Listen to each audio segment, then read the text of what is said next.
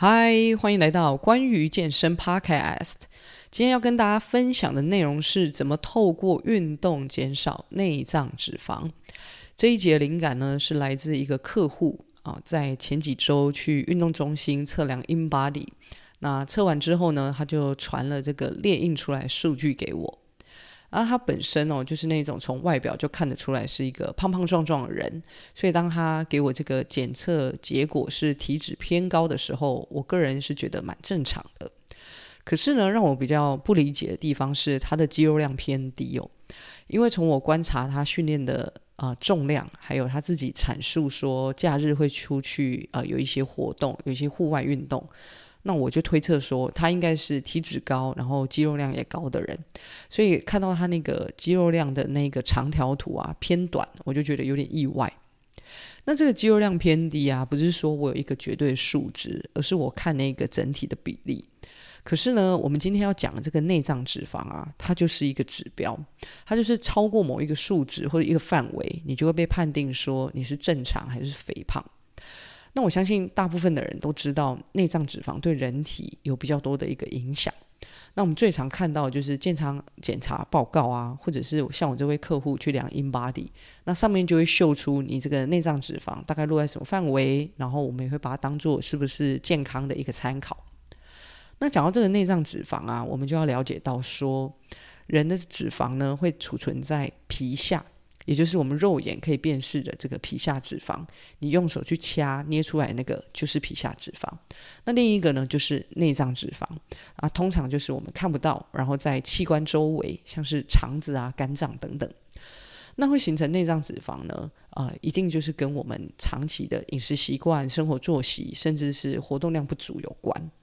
像是我们可能啊、一直以来啊、摄取的热量都超过身体的需要。那再加上我们活动量低，睡眠可能长期也都不够，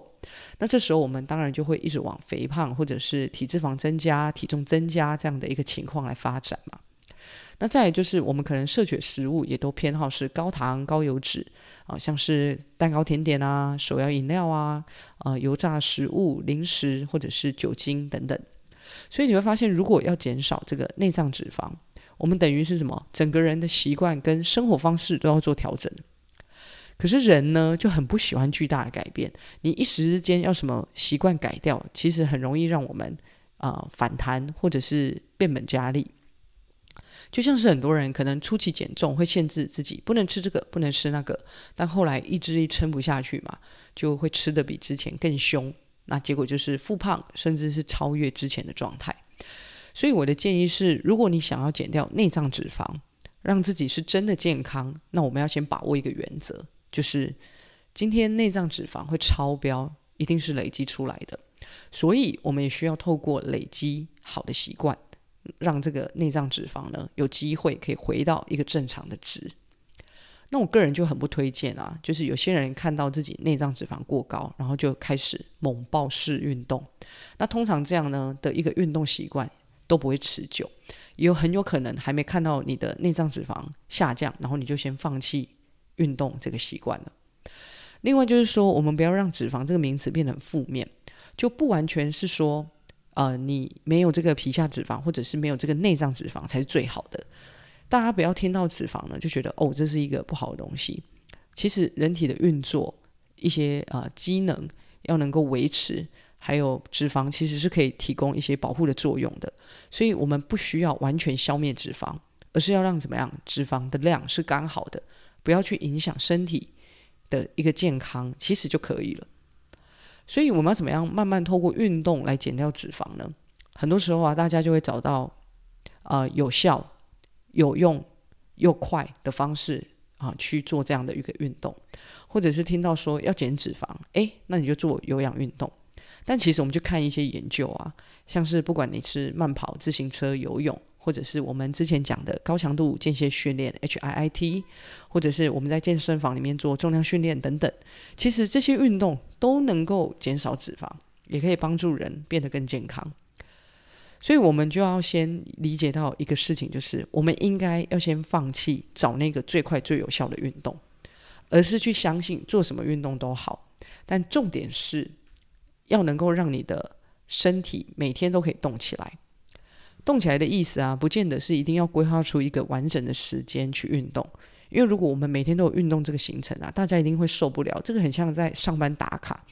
其实我们的心态如果没有办法在这个运动当中去获得成就感，或者是说去享受在这个里面，你只是啊、在上班打卡的话，其实很快就会想要放弃这样子的一个行程。而且没有人给你约束，你也没有薪水可以领，所以一定更难维持。所以我个人觉得，你要动起来，不见得要有一个完整的运动时间。最简单的方式就是走路。那每天呢，除了至少要走啊六千步，这个六千步是我个人的建议，因为我自己观察身边的人，还有我的学生，通常呢，他们一天大概三千到四千，所以能够六千到八千，我觉得是一个相对比较好下手，然后也是他们比较容易做到的步。呃，一个步伐数。那如果你有规定自己走超过一万、一万二，我觉得那当然就是以你个人能力去做一个调整。那除了这个啊、有一个数字之外呢，最好还要有强度的一个交替。比如说，你今天开一整天的会，你根本没时间在那边看自己走几步，也可能走不到几千步而已。那也许呢，我们就可以播个二十分钟的快走，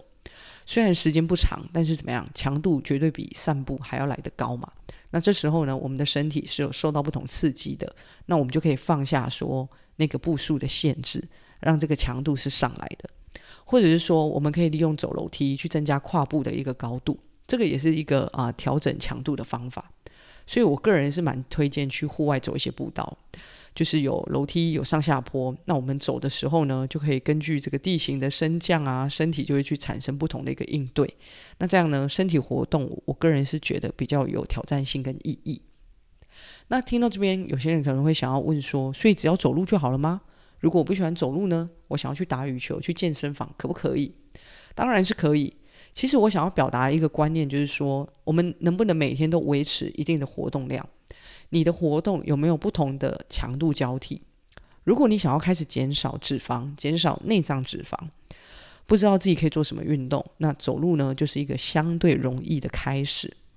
那如果你每周呢能够额外增加不同的运动，那更好啊。像是我有一些学生，他会每周固定跟同事去打球，来我这里做训练，或者是他六日去游泳、去跑越野跑，这个都是我们可以选择的运动。但目的就是一个。就是回归到最原始，就是我们要让自己动起来。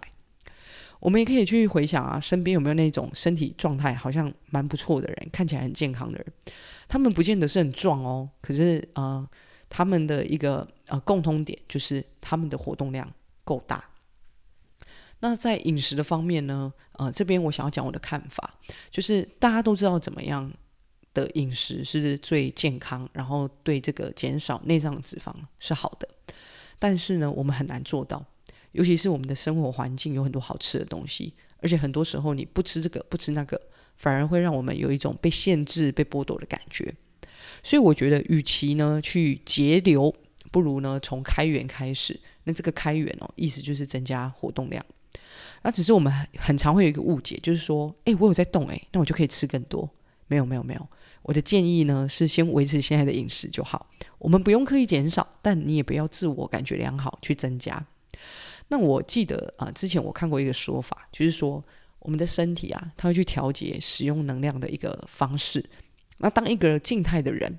你慢慢的啊、转向动态生活，那他的一个能量的使用啊，他的身体代谢能力就会跟着改变。所以回到刚才讲的那个。观察那一些身体状态不错的人，看起来很健康的人，他们可能在外食的时候，他们不太需要去注意食物，他们一样有不错的这个身体状态，然后还可以吃得很开心。那反而有一些人可能说啊，我自己有在做饮食控制，然后我就要很小心翼翼，或者是很担心吃的这些外食会不会影响身体健康。那我想呢，这个就是动态生活跟静态生活的人，他们在代谢上面获得的这个好处就不一样。所以为什么呃我会鼓励大家先从静态转向动态？如果你有内脏脂肪啊、偏高的一个情形的话，其实我觉得饮食方面倒是不急着去做调整，因为就像我刚才讲的，你可能会有被限制、被剥夺的感觉。可是你去增加活动量，你还是可以维持你原本的一个呃饮食的方式。那慢慢的，你可能就会想要根据。呃你生活的形态开始有一些转变，你也会想要去调整饮食。我觉得这样的一个方式反而是比较能够持久维持的。那讲到这边呢，我就再帮大家总结一下。刚才其实讲了很多东西，那我想要陈述呢，大概就是呃五个方面。第一个，内脏脂肪呢不是不好的东西，它是中性的，只是很多时候呢会影响我们的健康，就是过多了，那也可能会引发疾病，所以我们才要减少它。那第二个，我们可以透过各种运动去减少内脏脂肪，关键是运动有没有强度。那如果你各个强度都可以练到，那是最好的。那第三，如果你不知道做什么运动，走路呢就是最简单的开始。那不要一下子猛烈的运动，你循序渐进，慢慢来，这个就是最快的方法。第四，一个动态生活的人呢，有比较大的一个机会去远离疾病。那他在代谢、在身体机能，那给人的这种状态上，就是我们从外表来看，他其实都有。啊、呃，很明显的这个优势。那另外呢，就是在饮食上面，他可能也可以更自由。最后，如果呢，你是一个静态生活的人，与其哦想要从饮食方面着手减少脂肪，我觉得你可以考虑从增加活动量开始。那个相对被剥夺的感觉呢，呃，不会那么明显。那你也应该呢，可以比较舒服的开始走上多活动，然后减少脂肪这条路。那今天这一集呢，我就先讲到这边。如果人觉得这个频道不错啊、欢迎你呢按一下下面 Donate 的这个连结，或者是在呃 Verve V E R V E 运动机能服饰呢使用我的折扣码 V V G W E N，可以有九五折的优惠。那我们就下一集见，拜拜。